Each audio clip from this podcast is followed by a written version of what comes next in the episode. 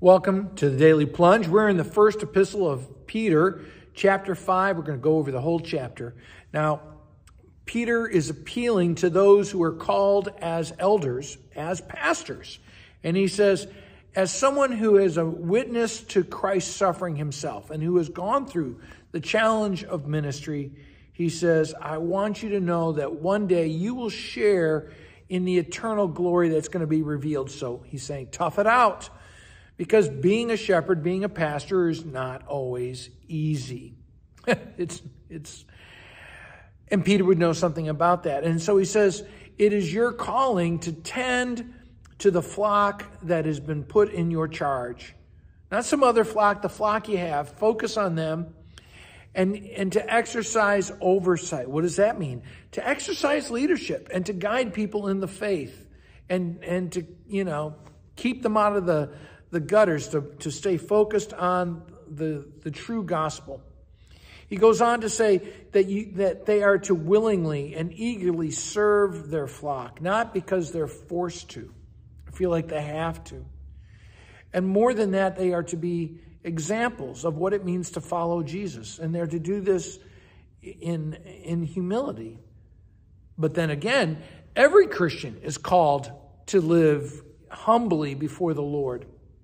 And so, you know, what, what Peter warns against is doing, doing ministry for the sake of sordid gain, you know, which is a way of fleecing the flock. That's not right. Or, you know, a position of arrogance and power. And that's not right either. We are to be humble servants.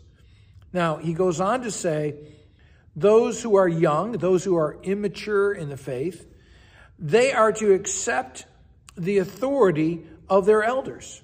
You're to live under the leadership of your pastor. And why? Because they have been called, right, to be the shepherd. Perhaps one day you'll be called to be the shepherd, but you'll be called to a different flock. Now he goes on to say to this great verse, verse 7 Cast all your anxiety on God because he cares for you. And this is a, a, summation of what Jesus himself preached in the Sermon on the Mount when he talked about don't worry about what you need because God already knows what you need. And, and that's the thing is, you know, give your worries to God because he cares about you even more than you care about yourself, believe it or not.